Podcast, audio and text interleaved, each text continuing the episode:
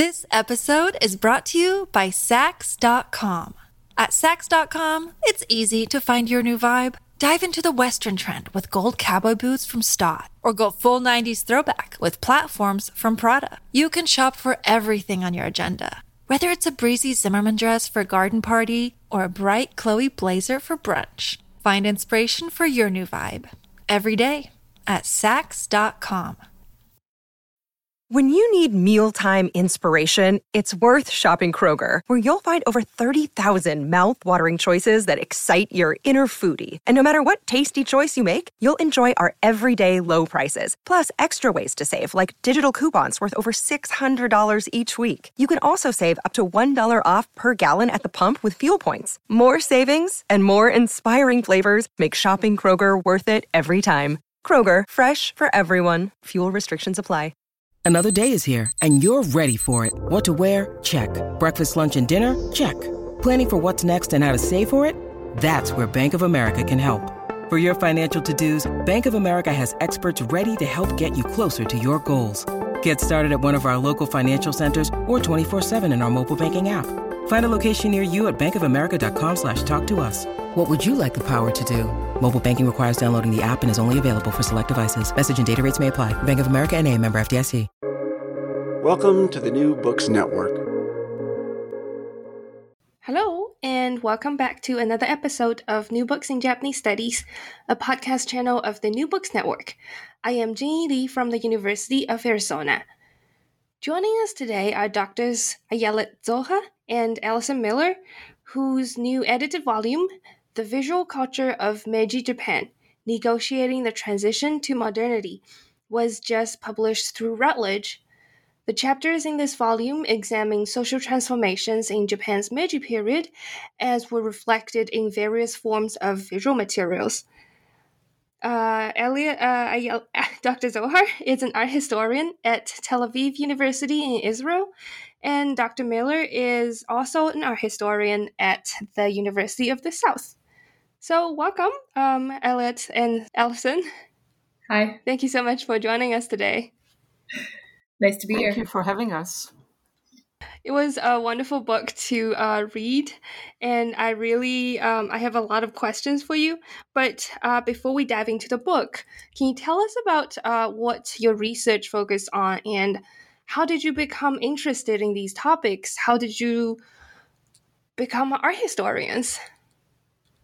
So um, I am an art historian who's basically an artist. I started my career as a, a practicing artist and uh, also a great lover of Japanese art. And therefore, when coming to look into Japanese art from an art historian point of view, I naturally, for me, you know, took the photography as a main issue.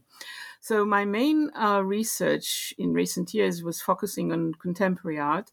But as I proceeded with my research, I was looking into the sources and the origins of photography in Japan, and hence started to look into the Meiji era as the time when photography first landed on the Isles and started to become major um, media medium that um, images were produced through. And through photography and the production of images, I became more and more interested in the cultural atmosphere of Japan in the Meiji era and the um, way modernity and different influences reached Japan, how they were interpreted, assimilated, and reused within the context of Japanese culture. Um, I came to the Meiji period because I've long been very interested in politics. And um, I've been really interested in how politics are expressed in visual culture. So when I was in uh, both undergrad and in grad school, I really kind of came to Japanese art as a fascination. And I've also held a long interest in that um, from going to museums, really growing up and seeing a lot of different Japanese visual culture. So I came to all of these things um, in grad school as a, a, way to kind of overlap a lot of my interests. So I'm interested in visual culture, politics, but also women and gender studies. And I think that the Meiji period and Meiji visual culture really exemplifies how a lot of those things intersect and interact in the public forum. Um, so I've been I'm studying not just Meiji visual culture, but the, the visual culture of the early 20th century as well, and how um, visual culture can be a means of expressing a lot of different social and political identities. That's wonderful, and I loved how um how how how you are able to bring into perspectives um on the extension of your interest into this book. It really uh, discusses Meiji period visual culture from uh, really multiple perspectives, and I think our readers will really benefit from it. Um, and yeah, and the book itself is beautifully printed, lots of images in there. Um, so, Allison, can you tell us uh, about how this volume came to be. Yeah, so um, in 2018, there was a conference in Tel Aviv on Meiji visual culture. It was a Meiji it wasn't just visual culture, but on the Meiji period, uh, Meiji at 150. And um, that came out of the 150th anniversary of the Meiji Restoration. Um, there were a lot of different events globally, but this one specific um, conference brought together um, a variety of different scholars, and many of the essays in the book, the chapters in the book, came out of that conference, but not all of them. So Ayala and I connected, um, and she invited me to do this volume after the conference, and we started working at that point to really um, think about how we could express a diverse variety of perspectives and how we could bring in a lot of different perspectives that were beyond kind of some of the older narratives or more established ideas around Meiji visual culture. Um, so we invited a few different people in um, and um, just started working from there. Ayala, do you have more to add to that? Yeah. Um, so the the my interest in the Meiji era had another facet to it, and it's uh, about being Israeli. Um, I realized that the 19th century was also um, the point where the idea, the Zionist idea of making um, a national home for the Jewish people in Asia became very significant. I grew up in an atmosphere of people who immigrated from Europe into Western Asia. And when I started to study the Meiji era more carefully, I realized that the idea of Europe was also very important to the people of Meiji, and they were struggling in, in within this um, tension between Asia and Europe, and how Japan is residing within this, this tension, and sort of being reflected in my own personal upbringing and um, you know the history of the place where I reside, I realized that there were a lot of uh, points that were overlapping between the Japanese point of view in the 19th century and what was uh, becoming the state of Israel eventually in the 19th century in this uh, territory. And so um, when I made this conference in the first place, in the very, very first stages, I was the organizer of this conference. I was thinking about um, the tension between West Asia and East Asia and how that became something, you know, how these two ends had imagined Europe to become part of their way of modernity.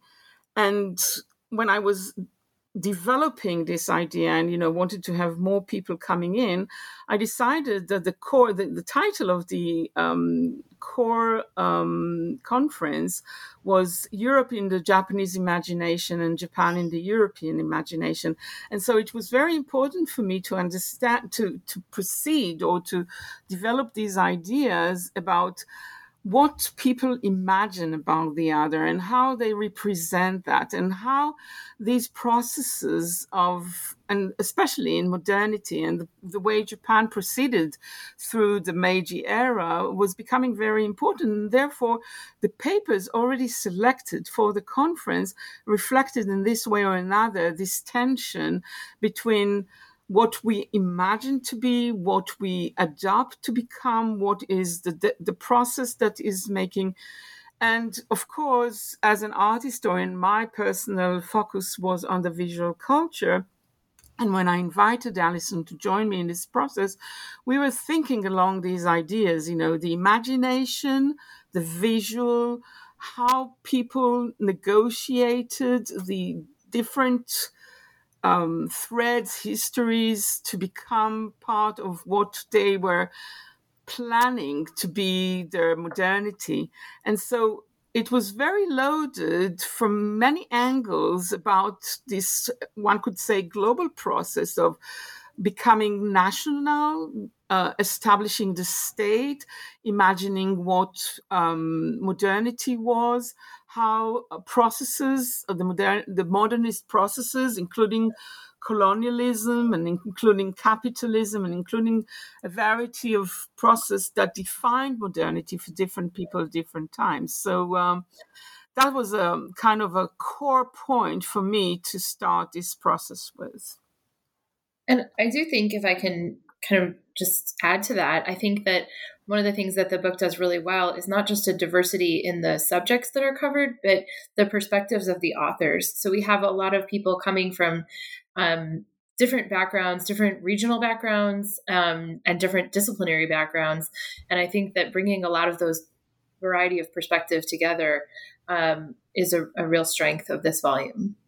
Yes, and I found that very fascinating. And um, I, I was uh, very interested in this point of modernity because, to a lot of people, um, whether familiar or not with uh, the history of Japan, the Meiji period or the Meiji Restoration is often seen as the dividing point be- between Japan's pre modernity and modernity. So, um, from your perspective um, of art history, how would you? Um, describe the significance of the Meiji period, or how would you characterize uh, Japan's art before and after the Meiji Restoration, if there's such a thing as a dividing point? Okay, so um, I would say that um, we normally speak about early modern Japan from the Edo uh, period, not from Meiji.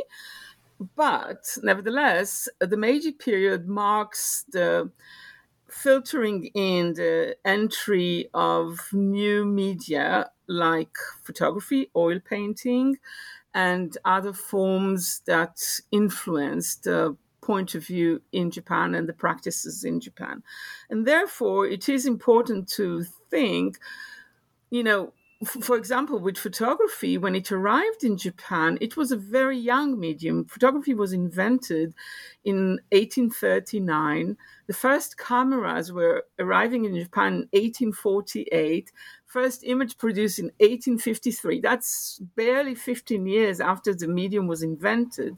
So it's a very interesting cross point between a young medium that doesn't really have any history to it, or, you know, it's still kind of nascent and very much linked to the culture of the oil painting and the the, um, the, the culture of the singular point of view, which is dominant in Western art.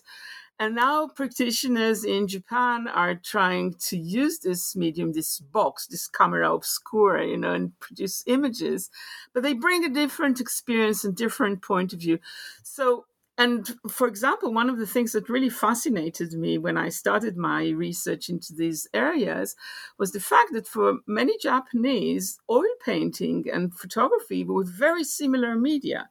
They seem to be based on the same kind of gaze, you know, the window through which you look into reality, the, the emphasis on the depiction of the real, etc.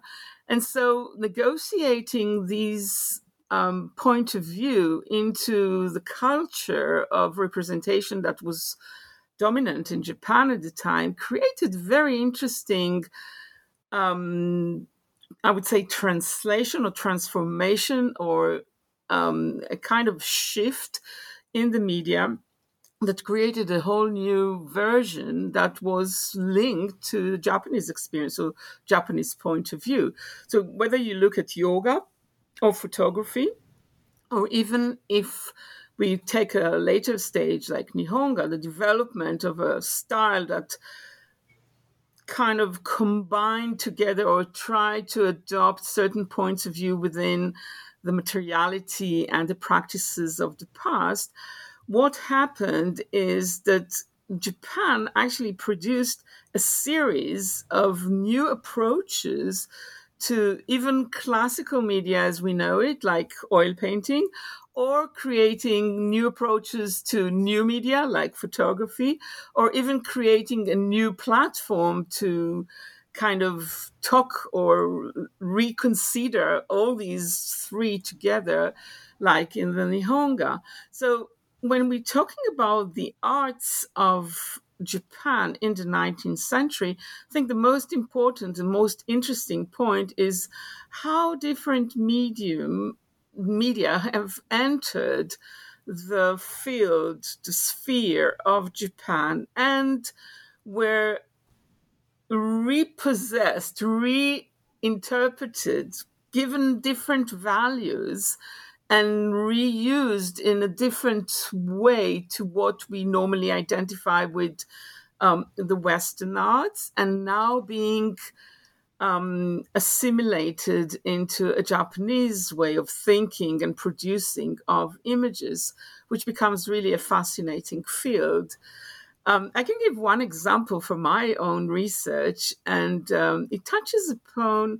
Well, it's not in this book, but I will go back to my what I wrote in the book. But I have been researching um, images of the sun and how Japanese photographers directed their camera to the sun, either through sun eclipses or um, different um, uh, phases of the moon. Also, you know, um, um different ways of representing the um, celestial uh, bodies, celestial, celestial objects. Now, the experience started with American and some European scientists coming to Japan to take pictures of the passage of Venus across the sun, or to take pictures of sun eclipses in different times and periods, and even stations in Nagasaki or Kushiro in uh, Hokkaido, etc. But the Japanese, who actually first in pl- first place joined them in the process of, so to speak, scientific uh, photography of um, the sun images and the eclipse, etc., and the scientific discourse, very soon connected that to the tradition of representation of the sun and the moon in Japanese painting. This famous the hazy moon image, which is predominant in the 18th century in Japan. And you can see how the images of the scientific research all of a sudden turn into an aesthetic series of images that actually cross between science and art and making a whole new way of representation that exceeds the Western discourse of, you know, photography per science or the classical images of paintings and coming up with something that introduces photography in a painterly format. So this is a, a, an interesting example to think of how photography can function in a completely different sphere to what we normally, uh, or at least the 19th century, assigned different roles of photography to be used like. And the example that I have in the book is uh, how photography is becoming an apparatus of colonialism, which is for me definitely one important part of modernity the idea of the nation, and then the idea of the strong nation becoming a colonial power and proceeding outwards. So, in the article I present in the book, I look at the uh, takeover, the kaitaku process, the uh, occupation of Hokkaido, and how the photography actually represents or brings back the idea of Japan as a modern power taking over a territory that now was assimilated into the discourses of a new nation with colonial power, with the ability to expand and proceed outwards, etc. So, um, just to sum up this uh, idea, so if you look at the arts of Meiji, they give us a very interesting opportunity to look at what happens when a medium travels across from one culture, from one context, from one history into another one. And then how it is being utilized or manifested within the context of the history of the med- of the history of the arts in that new territory to become something which is different from where it came from in the first place. I think Thank that there's you, a lot of. Um, go ahead. Sorry. Oh, sorry. Go ahead. Um, I think there's a lot of interesting resonances. In some ways i i see um, on the flip side of that too. So if we think a little bit about for example woodblock prints or um, mary redfern's chapter on ceramics there's a lot of historic media in japan that also incorporated new ideas um, in the in the meiji period. So i think it's an interesting thing when we talk about meiji to consider new media adopting old styles but also old media adopting new styles. And I think that's what to me is really fascinating is this hybridity and this idea of um, how to assimilate and what to assimilate um, as far as you know new forms of art coming in and out. Yeah. So speaking of these I can chapters, keep going, what or topics? if you wanted to go on course, to the next yes. question. yeah. Um, yeah, let's um, actually talk yeah. about hybridity and how it's reflected in these chapters. Um, so, what topics do these chapters cover? And you mentioned so hybridity is a very important aspect in your discussion of Meiji vi- uh, visual culture. So, um, how do the chapters reflect this main theme of, well, I guess themes of modernity and uh, hybridity, I guess? Okay, so I think um, specifically it's interesting to look at perhaps the idea of the dinner table negotiations chapter, which talks about um, ceramics and how there's um, the importance of incorporating different um, visual themes that would be representative of Japan in a um, diplomatic forum. Or we can think about um, Katharina Rhodes' chapter on um, modern Japanese painting and how there was an interest in creating a national painting. So, how different artists, and I mean, I think Eugenia's chapter that also talks about Meiji calligraphy is important because it talks about more than just the idea of Japan and what we can call the West, but also Eugenia's chapter focuses on Japan and how they were looking at China as well. So it's, you know, sometimes we, in the past, I think scholars have talked about Japan and Europe or the United States, but there was also, you know, a lot of other cultural influences and ideas that were in and out. So I think looking at it in a, a really global way is very important. Um, and that kind of ties back to the ideas that we that um, Ayelet talked about with the conference and thinking about um, these imagined ideas of what nation could be in the 19th century. So I think that you know the the visual the idea of visual culture and hybridity is you know in some ways easy to see, but I think if we think about um, how it was interpreted or understood or how it was really being negotiated and then manifests itself in that visual culture. There's a lot of interesting stories to tell and a lot of interesting stories that are in the book um, throughout. Yeah, and I think that one aspect that I wanted to emphasize and think and feels to me really important is the idea of um, this hybridity or this kind of uh, process being expressed through the colonial project of Japan. So, on one way, um, so uh, Wu Qingxin's uh, chapter is looking into watercolor, Japanese watercolor artists coming to Taiwan and producing images of the place as a sort of bringing Western culture through Japanese filter to Taiwan, to a Chinese territory, and trying to negotiate between these three ideas. So, you know, China, which has been such a strong and central power in the Japanese imagination and practices for a millennia and more, is now becoming sort of a, a, minor power, but still very important for the identity of Japan. So the negotiation around the Chinese um, aspect is also really interesting and important, which comes through these two chapters.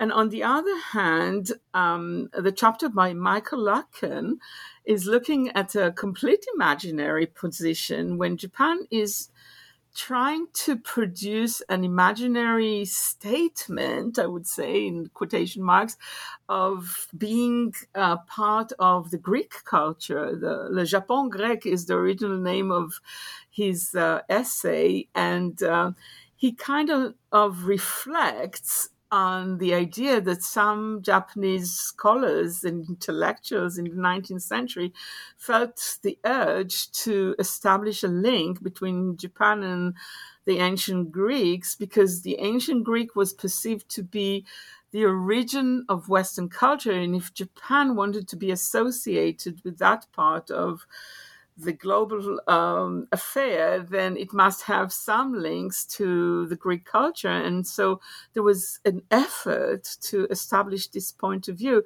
which I find fascinating and not obvious at all. S- simply because it was um, transferred through German eyes, and the German influence on this idea was very significant. On the other hand, uh, Michio Hayashi's chapter is um, looking in, inside within Japanese culture and looking at the idea of the katakana, the writing system that was always not fully associated with a specific discourse. So, for example, we normally associated associate hiragana with with women, with female style, or with children. It's uh, kind of an easy writing, while the kanji is intellectual, it's difficult, it's associated with China. And where is the katakana exa- exactly is kind of opening a third space. And this is what um, Michio did in this chapter by actually producing the katakana as, as a metaphor to what happened in Meiji and how the establishment of this third script as a point of convergence, of meeting, of the ambivalence of the katakana that can serve for modern girls' names, but will be the script for poor um, farmers in the Edo period writing to their daimyo, etc. And this transitional position of the katakana is very symbolic about processes within Japan, not just influence from other cultures or negotiating the relationship between Japan and China or Japan and Greece, Japan and um, other uh, powers, but actually looking within the Japanese context of what could have been um, a possibility for um, this kind of ambivalent position within the culture. This kind of connects to my next question, which is something I've been uh, recently very interested in, is the contrast of Japan as the East versus the West. It's kind of a wow, it's it's quite a popular topic in the studies of early modern Japan. But as some of the chapters in this volume demonstrate, like the um, the, the the chapters you just introduced, the East and the West were not always exclusive of, of each other. So, can you briefly tell us how this notion of the East versus the West came to be at the time, and how the chapters in this volume argue otherwise? So I think that you know um, Michio had a, a, brilliant title for his talk. I'm not sure if we kept it in the book or not, but he said Japan as a far west. And we did not keep what's it. brilliant about this is the fact that um, it transforms the idea of East and West as exclusive, as you coined it, to something different, to something that understands that the globe is round. It's, it's a sphere. It's there's no real east. There's no real west. We can look at it from different angles, and that um, certainly in the late in the 20th century, from the 19th century onwards, during the 20th century, and certainly in the 21st century, we are aware that the discourse of exclusive East and West is not legitimate, I would say, anymore, because um, the cultural um, transposition and interference and transformation is so dramatic. And it, we drive Japanese cars, we eat uh, sushi in the West. Everything is just completely kind of mixed up. We can't really make di- these dichotomies anymore. And I think it's a good thing in the sense that in the past we were too far apart to be able to understand to negotiate but currently or through the last 150 or nearly 200 years there has been a process of um, negotiation and transformation and um, the way cultures have moved around to become something which is new in the sense that um, I don't think that just talking simply about East and West is um, as easy as uh, one would imagine. And therefore, Japan as a far West is a very strong um, supposition in the sense that it holds together the imaginary idea of farness. Japan is far normally you know it was the far east but once when we say the far west we understand that the two terms have collapsed and the far can also be something very near as the term suggests here this episode is brought to you by Saks.com. At Saks.com, it's easy to find your new vibe. Dive into the Western trend with gold cowboy boots from Staud, or go full 90s throwback with platforms from Prada. You can shop for everything on your agenda, whether it's a breezy Zimmermann dress for a garden party or a bright Chloe blazer for brunch. Find inspiration for your new vibe every day at Saks.com. Your brain needs support, and new OLLY Brainy Chews are a delightful way to take care of your cognitive health. Made with scientifically backed ingredients like Thai ginger, L-theanine, and caffeine, Brainy Chews support healthy brain function and help you find your focus, stay chill, or get energized. Be kind to your mind and get these nootropic chews at ollie.com. That's O L L Y.com. These statements have not been evaluated by the Food and Drug Administration. This product is not intended to diagnose, treat, cure, or prevent any disease. Hey, it's Ryan Reynolds, and I'm here with Keith, co star of my upcoming film, If, only in theaters, May 17th. Do you want to tell people the big news? All right, I'll do it. Sign up now and you'll get unlimited for $15 a month in six months of Paramount Plus Essential Plan on us. Mintmobile.com slash switch. Upfront payment of $45 equivalent to $15 per month. Unlimited over 40 gigabytes per month. Face lower speeds. Videos at 480p. Active Mint customers by 531.24 get six months of Paramount Plus Essential Plan. Auto renews after six months. Offer ends May 31st, 2024. Separate Paramount Plus registration required. Terms and conditions apply if rated PG. Um, I think that the problem with setting up East-West is that it appears as a binary when in reality, um, it wasn't a binary of East and West. Um, I think that it was Japan thinking about the rest of the world. And maybe from the Meiji perspective, there was an imagined West. But I think, and I, I, I think that some of the slogans, such as like Wakon Yosai, um, meaning Japanese spirit and Western learning um, from the Meiji period, or thinking about like the idea of yoga, Western painting, or any of those things shows that there was an idea of what a West could be, but where was that? I think is the constant question that we we always um, need to be thinking about. And I think that um, when we say East and West, a lot of times that doesn't allow for a lot of um, subtleties. So, as Ayelet has mentioned, a lot of colonialization or imperial ideas. Certainly, places like Okinawa or Hokkaido um, or Taiwan or Korea, where do those fit in an East and West concept?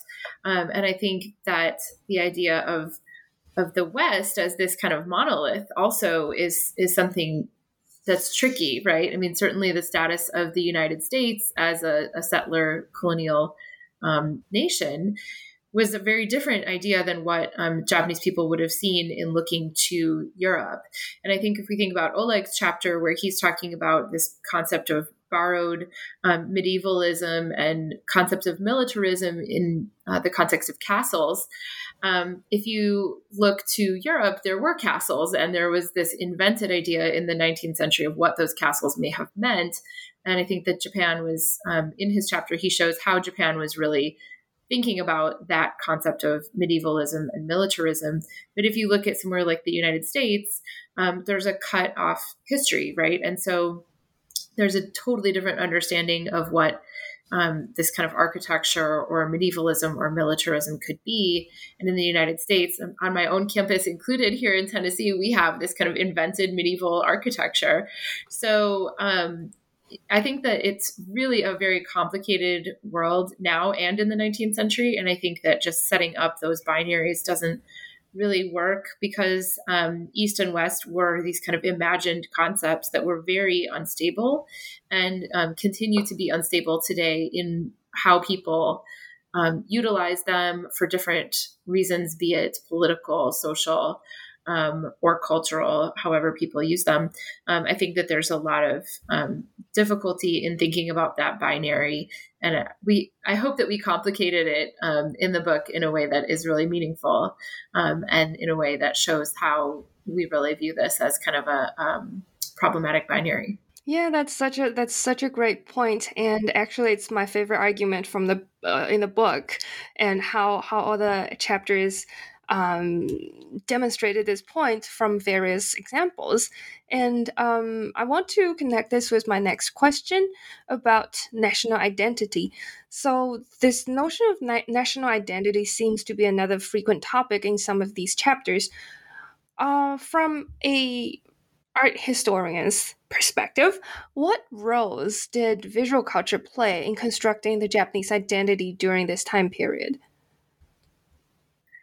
Um, well, I think that it, it really took on a variety of roles. And I mean, visual culture is so broad. And I think that as is evidenced by the the different types of material that we're looking at and that our authors are looking at in the book it can be everything from a two-dimensional woodblock print to a three-dimensional ceramic object used for the elites to a castle or the way that that castle is depicted on a postcard i mean it's just such a broad way of defining nation.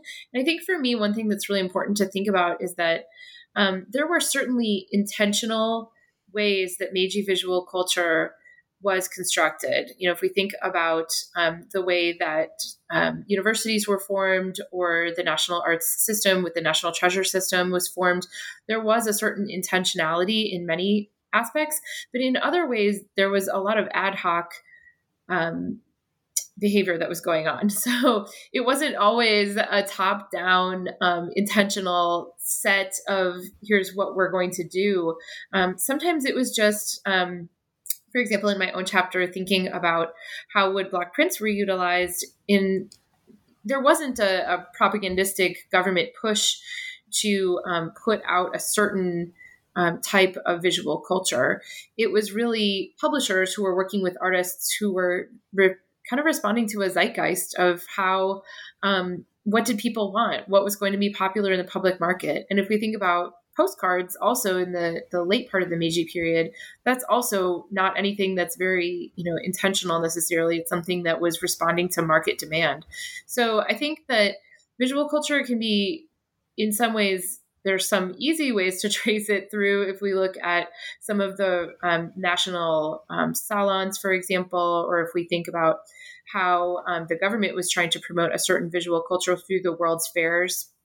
But there's also a lot of around the margins um, what were people interested in and how did the citizens of Japan view their own nation, be it in terms of the colonial state, be it in terms of um, the types of things that they were purchasing, or um, even in the types of things that they were seeing. So in um, Emiko Yamanashi's chapter, she's talking about how artists were um, designing murals for public spaces. So these are places where people would have been, not places that people would have, um, the citizens would have decided on, but artists were thinking about how to create a public space and um, how to what types of images would have made sense in a large mural in a public space so i think that it's really tricky um, and such a, a, broad question and i think um, you know the diversity of material in the book i think really shows how um, you know that question is is important and how that question of how visual culture defines nation or nation defines visual culture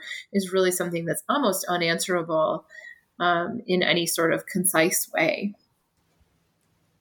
I definitely So- agree. Uh, I think that one way of understanding how national identity is being constructed is on a negative term, which means that a lot of um, nationalist discourse is based on what we are not. We are not like the Chinese in the case of Japan's modernity. We are probably like the West, but we have to define ourselves as different to the West in those in these ways. So um, I think, like for example, um, my argument in the chapter about um, the separation between Japanese and Ainu. The Ainu are primitive. The Ainu are not able. The Ainu are not part of what we aspire to be. Let's therefore we can project our modernity over them and exploit the land because we are modern. Therefore, we are eligible. They are not, and then we can um, erase them. Um, in another volume that I've edited, somebody wrote about the education system in Okinawa, and uh, it was very similar in the sense that um, Japanese values and culture and language, obviously, were brought to Okinawa, erasing the local culture to produce national identity. That even for those who were um, assimilated or occupied towards uh, or into the Japanese system, the idea of um, using or erasing other cultures for the sake of establishing my own was part of the process. So, in this sense, the idea of national identity can be very negative because it is often more often than not based on the idea of erasing the other within and kind of making cleansing processes of something which is identified as different or not uh, totally equal and trying to um, proceed forward. And we can find this kind of spirit in many of the writings of the Meiji of trying to exclude other bodies of culture to establish something that was identified as national or Japanese. And part of um, the problem with Okakura Kakuzo, the art theorist, and um, his uh, relationship with Fenollosa also, but mainly his way of writing things and the way he articulated his ideas um, towards the 20th century or the early 20th century was to establish something that did not recognize what we have uh, pointed as probably the most important part the hybridity and the assimilation and the negotiation and the, the fact that Japan had created its place through these processes of exchange and being in contact with other cultures. But in the imagination of the nationalist discourse, it was about the exclusion of other cultures from within mm. and trying to establish something that was coherent, singular, unique, and closed within. And therefore, what we have tried to do is to actually identify a soft form of national identity in the sense of recognizing that even the national, with quotation marks, identity of Japan is including many other elements that were assimilated within, and it's not a purifying discourse that try to exclude other forms of culture, but actually to think of them as included, and therefore probably um, identify the national element in Japanese culture as as part of this hybridity discourse that we think is so important and dominant in the Meiji and onwards. I guess you've already answered a part of my next question, but my my last question is going to be this really broad one, which um, comes back to our um, discussion about modernity again. So, in the book, um, the chapters together address three key aspects of Meiji visual culture mediation, assimilation, and hybridity. Um, we are you kind of already talked about this uh, nationalistic environment of the Meiji period and onwards. So, um, in terms of the role of visual culture in Japan's cultural production, um, both during the Meiji period and after, how do you see they either uh, speak to or defy the intellectual context or the social and political context of the time? So, uh, talking about Meiji intellectuals, I will definitely look into the writings and ideas of Fukuzawa Yukichi, who was a major intellectual and somebody who con- contributed dramatically to shaping ideas through the Meiji. And um, he was the one who probably led in a fierce way the idea that Japan has to leave Asia and associate itself with Europe, to adopt European ideas, European practices, European media, media, etc., and to become a Western culture. For him, Japan should have traveled all the way to um, the, the islands should have been attached to Europe in his discourse. So, um, as a leading intellectual, his ideas, I think, influenced a lot of fields um, from economy to uh, social, pol- political uh structures, etc. And um, a proxy of that will be Okakura Kakuzo, who also, in a way, was influenced by Fenollosa, Ernest Fenollosa, who was an American who came to Japan and tried to establish the field of art history. But Fenollosa himself had um, somewhat being um, influenced by the ideas of Fukuzawa. Nevertheless, he also thought about Japan as an art museum, as a territory that encompasses the arts of Asia, but becoming a unique per, um, territory of these arts, giving them their own interpretation. At a certain point, he got rid of Fenollosa and carried on on his own um, endeavor to create um, a new discourse. So, these kind of intellectuals that um, had very strong ideas. While I think Allison and I and the way we edited the book was not on a strong volume, on a strong sense that declared, you know, this is in, this is out, this is yes, this is no.